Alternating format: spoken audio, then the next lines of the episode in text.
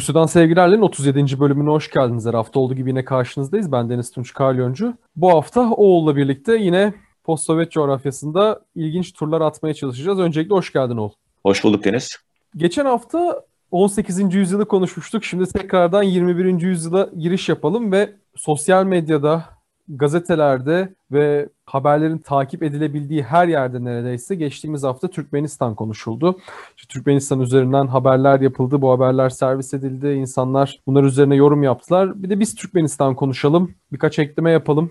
Aslında tabii ki 80'lerin sonundan alacağız. Çünkü bu hikaye, yani Türkmenistan'ın hikayesi 85'te aslında başlıyor. Neden? Çünkü Gorbaçov'un iktidara gelmesi, Gorbaçov'un iktidara getirdikleri ve onların en önemli liderlerinden bir tanesi de Türkmenistan tabii ki Türkmenistan Komünist Partisi'nin başına geçecek olan Niyazov ve Niyazov'la başlayan süreçte Sovyetler Birliği'nin dağılması var. Dağıldıktan sonra Niyazov'un başta kalmaya devam etmesi var. Çoğu Türkiye Cumhuriyet'te olduğu gibi orada bir devamlılık oluyor genellikle iktidarı ele geçirdikten sonra bırakmıyorlar. Ve bu Niyazov'un hikayesinde de aslında şunu söyleyebiliriz öncelikle. Türkmenistan gerçekten de hem Sovyetler Birliği içerisinde hem de Sovyetler Birliği dağıldıktan sonra en aykırı, en anlaşılması zor olan ülkelerden bir tanesi. Bunun bir sebebi gerçekten de ülkenin iç dinamiklerinin bilinmiyor oluşu birincisi. İkincisi bir kapalı kutu oluşu ve hala 2021'de bile kapalı kutu olmaya devam ediyor. Ve ilginç bir baskı rejimi var ve bu baskı rejimi de ya görmezden geliniyor ya da çok anlaşılmak istenmiyor. Bunların diğer noktasında da en zengin doğal kaynaklara sahip ülkelerinden de bir tanesi. Burada tabii ki biz elimizden geldiğince bu hikayeyi konuşmaya çalışacağız. Öncelikle şununla başlayalım. Yani yapacağımız bütün analizler büyük ihtimalle Türkmenistan'ın doğal gaz rezervlerine gönderme yapacaktır ve ben bugün kontrol ettiğimde Türkmenistan dünyada en fazla doğal gaz rezervine sahip 6. ülke konumunda ve oldukça fazla rezervi var. Yani dünyanın %3.8'inin Türkmenistan'da olduğu düşünülüyor. Nüfusunun 5 milyon, 5,5 milyon olduğunu varsaydığımız zaman gerçekten çok büyük bir paydan söz ediyoruz. Ama bu pay ne kadar halka iletiliyor, ne kadar gidiyor, gitmiyor bunu da tartışırız. Niyazov'la başlayalım istersen 80'lerden 90'lardan. E, Niyazov tabii Türkiye'de çok controversial denilecek bir tipti. Ya benim uluslararası siyasete belki de Orta Asya'ya dair ilk hani anılarım, çocukluk anıları aslında onun ölüm haberi idi yani. Bunu hatırlıyorum böyle haberlerde bir akşam. Türkmenbaşı denen bir kişi olduğunu e, keşfetmiştim. Gayet hani İç Anadolu gibi bir tipe sahip. E, sonuçta bir Oğuz yani Türkmen e, kişilik. Atatürk'e hayran denilerek haber kanallarında övülüyor. Atatürk'e hayranlığı üzerinden kendisine Türkmenbaşı ismini almış daha sonra Türkmenistan değiştirmiş idi o haberlere göre. Cidden de Türkmenistan değiştirmiş bir kişilik. İşte Komünist Parti'den sonra yükselişi 85 itibariyle daha sonra Türkmenistan'da siyasi, ekonomik tekele el koyuşu. Yaptığı icraatlar çok acayip. Hani genelde hep bu en uçuk şeyler biliniyor. Ne gibi? İşte haftanın isimlerini değiştiriyor. Türkmence e, hatta e, Türkmen ulularından e, alınan isimleri günlere, aylara veriyor. Kendi annesinin ismi dahil olmak üzere. Daha sonra e, işte bildiğimiz şeyler, şehirlerin adları değişiyor. E, meydanlara e, Türkmen uluları, Türkmen tarihinden önemli kişiler ve kendisinin heykelleri, anıtları dikiliyor. Türkmen başının şeyi de acayip yani öldükten sonra kendisi bir mozole yapılıyor. O cenaze görüntüleri var YouTube'da. Devlet Bahçeli ile çok yakın fotoğrafları, videoları var. Yine bu cenazeye MHP delegelerinin katılımı vesaire. Hem 90'larda Orta Asya'da oluşan güç vakumunun FETÖ ve diğer aygıtlarının e, burada ne kadar etkin olduğunu görüyoruz. Hem de e, Niyazov üzerinden aslında bu senin de bahsettiğin ekonomik yapının e, nasıl işlediğini ya da işlersiz kaldığına da şahit oluyoruz. Benim yani görebildiğim, çıkarabildiğim tabii eğer Türkmen konuklarımız, Türkmen davet e, dinleyicilerimiz bizi düzeltirse seviniriz. E, Niyazov'un biraz daha e, devlet baba etkisini koruyan, az biraz o devlet kapitalizmini yani sosyalizmle devlet kapitalizmi arası bir şeye gitmeye çalışan bir lider olduğu. Tabii çok fantezik, çok e, tuhaf icraatları var. Tırnak içerisinde batılı demokrasi e, standartlarına göre. Fakat e, Niyazov'un devri e, bu şekilde işte kendisine has bir diktatörlük, kendisine has bir otoriter rejim diye görülmüş. Vakti zamanında Türkiye tarafından da desteklenmiş bir rejim. Ama iplerin kopuşu e, şu anki e, Türkiye'de hala Türkmenbaşı olarak biliniyor ama tabii bu belki de bir e, sıfat haline almıştır. Gurbanguly Berdi Muhammedov'un e, rejimiyle işler çok değişiyor. Bu senin bahsettiğin şey e, kapalılık mevzu çok ilginç. E, mesela Kuzey Kore'de çok kapalı bir rejim. Ona dair de çok fazla e, bilgimiz yok. ideolojik şeyler haricinde. Ama Kuzey Kore'de ilginç olan şey veya e, daha objektif bakmamızı sağlayan şey orada cidden ideolojik bir devlet aygıtı var. Yani e, işte anayasasıyla 60'lardan 50'lerden ve daha öncesinden bu yana gelen parti yönetimiyle lider kültüyle beraber orada cidden e, şu ya da bu şekilde bir sosyalist rejimin var olduğunu, halka yönelik icraatlar yapıldığını, uluslararası ambargolar altında bile bu kapalı rejimin hayatını sürdürdüğünü en azından kendi yayınlarıyla e, ara ara oraya davet edilen gazeteciler ve işte uluslararası basının mensupları veya işte kültür elçileri tarafından paylaşılan şeylerle görebiliyoruz. Fakat Türkmenistan'da bu bile yok. Yani Kuzey Kore'den, Kuzey Kore bugün Türkiye'de e, beterin beteri ehvenişer olarak kullanılan bir örnek. E, sosyal medyada, siyaset sahnesinde, işte akademide vesaire. Fakat benim görebildiğim Türkmenistan asıl dünya üzerinde ehvenişer olan ülkelerden biri birincisi. E, çünkü Türkmenistan'a dair evet oranın da işte Altın Saray'dı galiba emin değilim. Bir devlet şeyi var. Altın Vatan pardon. Bir devlet kanalı var. Fakat bu devlet kanalı e, tamamıyla işte yaşlı, aksakal, aksakallı, aksaçlı Türkmen e, dedelerinin e, Berdi Muhammedov'un işte e, tıpkı Sarıgül gibi yürüyüşlerine alkışladığını, işte kadınların e, lidere alkış tuttuğunu, e, liderin caz, rock e, konserlerini, e, o cehennem ağzı, cehennem girişi denen büyük doğalgaz e, kraterinin yanında drift şovlarını yaptığını görüyoruz. Yani burada e, şimdi sözü sana bırakayım. Cidden Türkmenistan iyice bir yani bir garabete dönmüş halde Kuzey Kore'deki rejimin yanına yaklaşamayacak biçimde karanlık, korkutucu bir hal almış gibi duruyor. Burada belki şey diyebiliriz. Hani her zaman Rusya ile alakalı yapılan analizlerde ilk şöyle bir dörtlük vardır. İşte Fyodor Tyutchev'in 19. yüzyılın ortalarında yaz Rusya sadece akıllı anlaşılamaz, hiçbir ölçü onun büyüklüğünü ölçemez, yalnız ve özgündür. Ona sadece inanılır dizelerinin aslında Rusya'yı çıkartıp Türkmenistan'ı koysak bu dizenin başına, özneyi Türkmenistan yapsak olabilir gibi gözüküyor. Yani senin Kuzey Kore örneği yani, güzel. Çünkü bu bile belki evet. olmayabilir. Ben senin lafını böyle özür diliyorum ama şuna geleceğim yani e, Türkiye'de yüz binlerce belki milyonu aşan e, Türkmen göçmen var bunun farkındayız. Hani e, bunlar maalesef e, son derece emeği sömürülen insanlar. Korkunç şartlarda Türkiye'de yaşıyorlar ya da işte farklı e, şekillerde kimi zaman yer altına inen biçimde gelir kazanmaya çalışıyorlar. E, demek istediğim bu insanlar da biz aslında kendi rejimlerini anlatmıyor, anlatamıyor. Bir tür korku iklimi mi de, de artık denir. Bir tür ilgisizlik mi veya bir tür kaçış şeyi mi? Yani dışarıdan hani Batı ajanı diyeceğimiz bir Türkmen bile yok. Bir Türkmen işte akademisyen, uzman e, e, hiç kimse yok. Bu da ilginç. Şimdi bir halkı tabii ki bir ülkeyi durağanlıkla itham etmek ya bunu böyle okumak biraz zor ama şunu en azından az çok söyleyebiliriz. Sovyetler Birliği'nin dağıldığı süreçte de yani Türkmenistan Sovyetler Birliği'nin dağılmasını istemiyor. Diğer birçok post-Sovyet ülkesi gibi ama mesela işte 91 Ağustos darbesinde de şey biraz oportunist gerçekten. İşte Niyazov iktidar kim ele geçirirse geçirsin onunla işbirliği yapmaya hazır bir şekilde bekliyor. Türkmenistan'dan mesela Azerbaycan'daki ya da Ermenistan'daki gibi yüksek seslerin 80'lerin sonunda çıkmadığını biliyoruz. Ya da 90'ların başı tam böyle dağılma sürecinde. Varsa bile bize çok ulaşan bilgiler veya çok üzerine konuşulan bilgiler değil. Biraz daha işte yerinde seyreden, ne olacağını görmeye çalışan, halinden memnun veya çok büyük itirazların yaşanmadığı bir yerden söz ediyoruz. O yüzden anlamak da zorlaşıyor.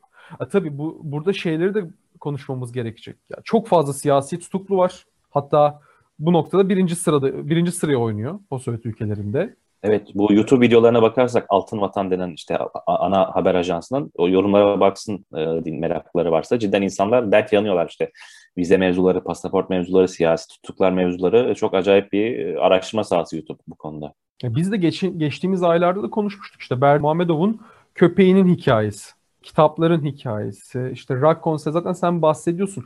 Yani bu karizmatik otorite dediğimiz ya karizmatik lider görünümü dediğimiz artık biraz aşmış gibi ya. Bu artık tanrısallığa geçiş süreci yaşanmış gibi. Bir de şöyle ilginç hikayeler de var.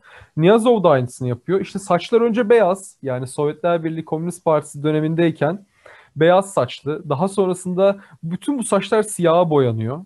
Ve böyle bir gelenek yaşanıyor. Herkes ya Berdi Muhammedov'un da saçları boy olması lazım yani zaten o da artık 60 evet, küsür evet. yaşında ve böyle siyah boyayıp duruyorlar. Yani çok ilginç bir ritüel geliştirmişler. Bu ritüeli koruyorlar. Burada da tabii iç dinamiğin anlaşılmamasından kaynaklı belki biraz da şeye de değinmemiz lazım. Rusya ile olan ilişkilerin de artık değişmesi. Yani Türkmenistan'ın kendi tarih yazımını yapması, bu ritüelleri oluşturması. Bu ülke böyle bir ülke değildi tabii ki. İşte 91 sonrasında diğer ülkelerde olduğu gibi Rusçanın etkinin azaltılması. Niyazov'un zaten çok net bir çizgisi var. Çoğu okulu kapatıyor zaten. Ders saatlerini azaltıyor Rusça ders anlamında.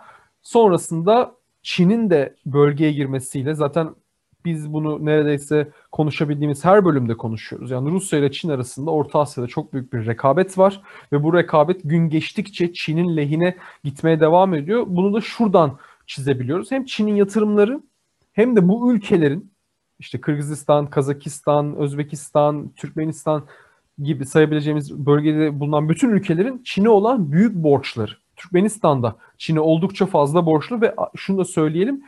Türkmenistan gazını Çin'e satıyor.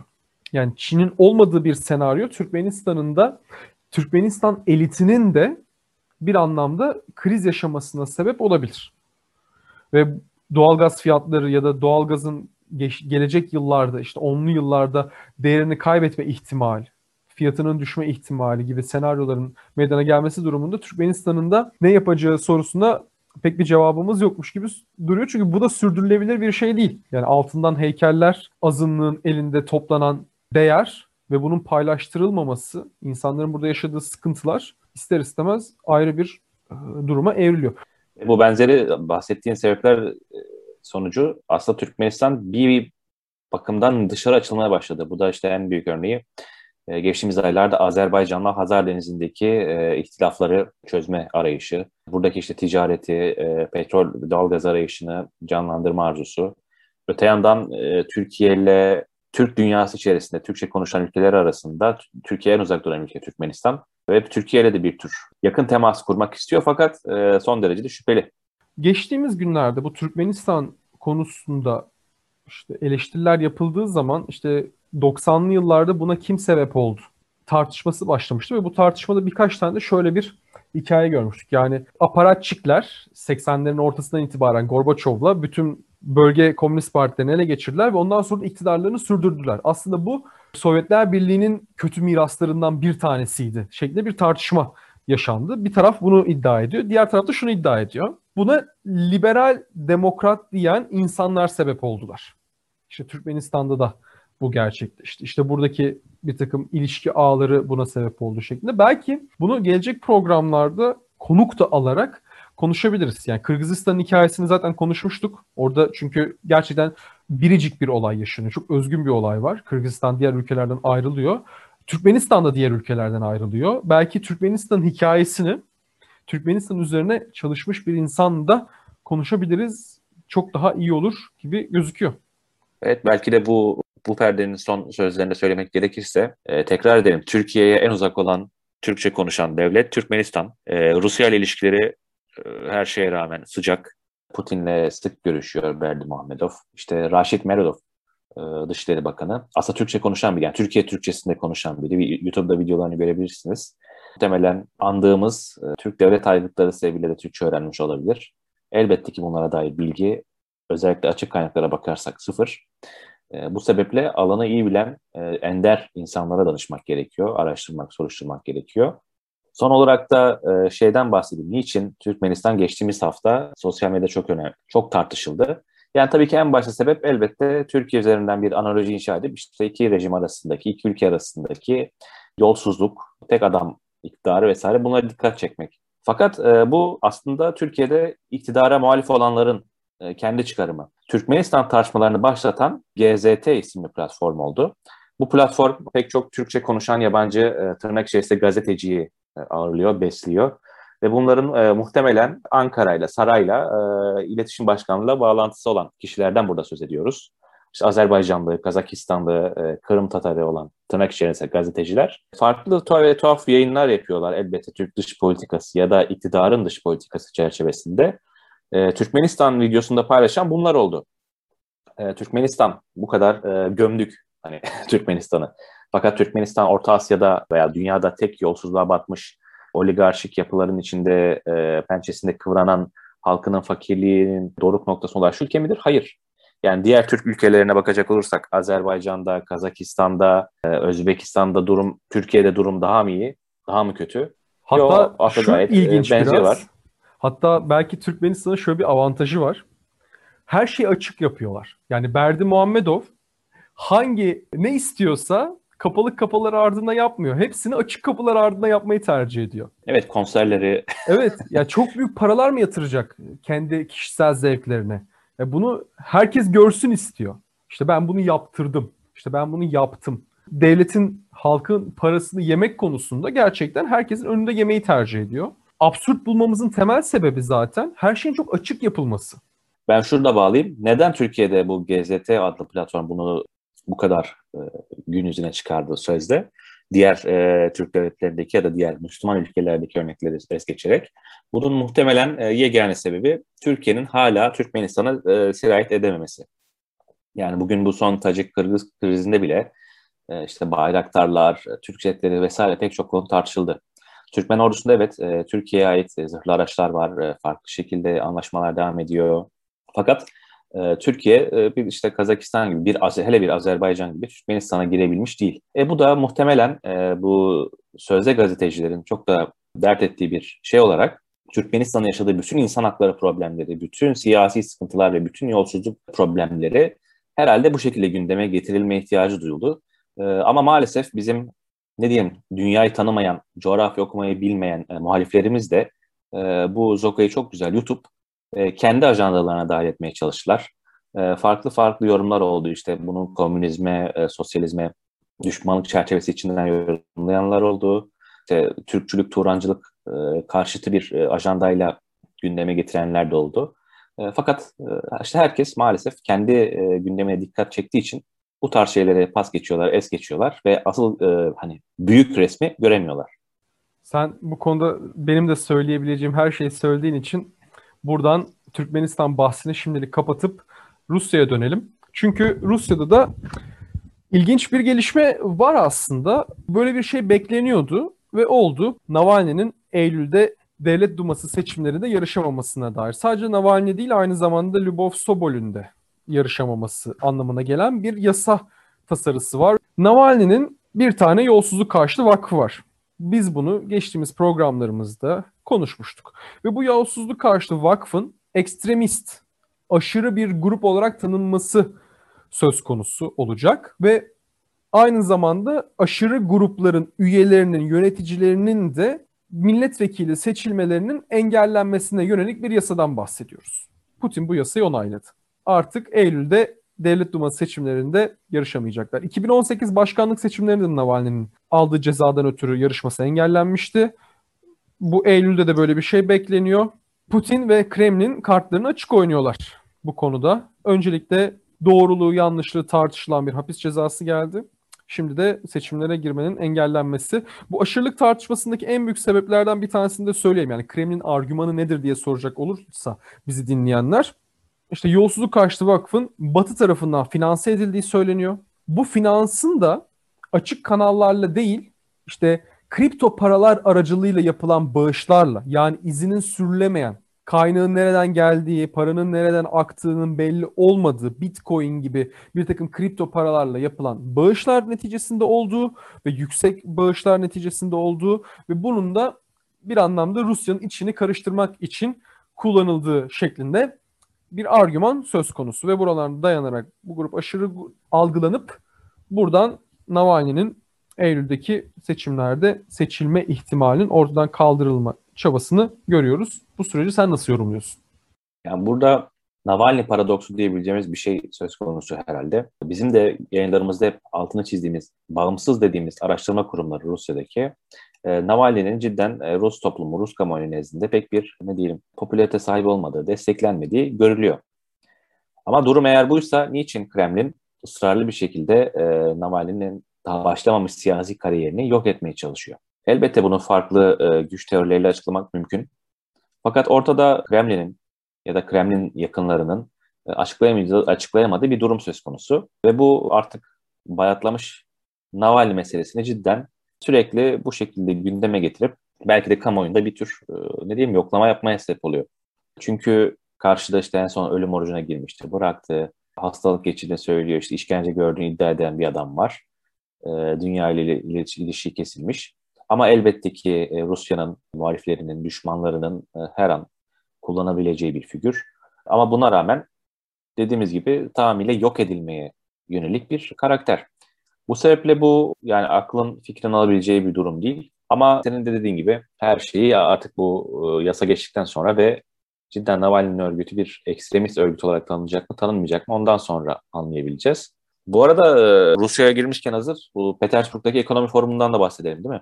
Evet. Bu zaten her yıl toplanan bir şey. Bir arkadaşım sen de tanıyorsun. Kafeteryasının şeyini attı. Menüsünü attı. Fiyat listesi gözüküyor. Önce ya biraz dedikodu yapalım. Havyarlı krep 650 liradan satılmış.